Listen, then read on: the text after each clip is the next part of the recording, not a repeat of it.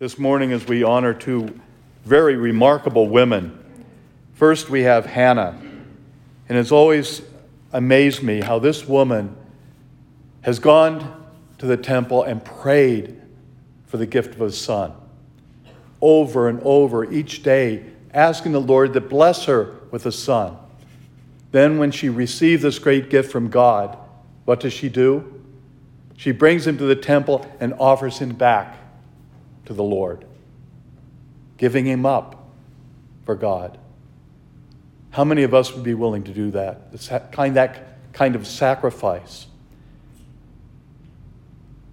She had a, such a deep love in her relationship with God that she was willing to offer this gift back to God. She had fulfilled her mission, as it were. And then we have Mary going to visit her cousin, and we know that Elizabeth was in her sixth month. Then it says she stayed three months with her.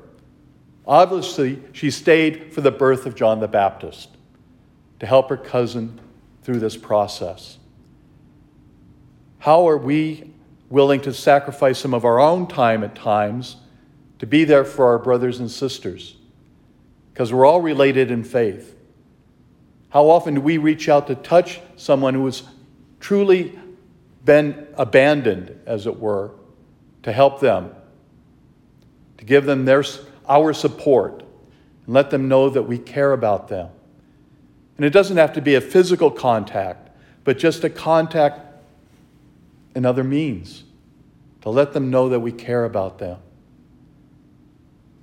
In this time of pandemic, it's more important than ever to be able to reach out to one another and share God's love. A simple word of, of kindness, of saying, I'm here praying for you. I hope you're doing okay. And if you need anything, I'm here to help. Simple gestures is all we need to bring a better world. May the Lord help us examine our own lives, all of us, to see the need for reaching out and caring for one another.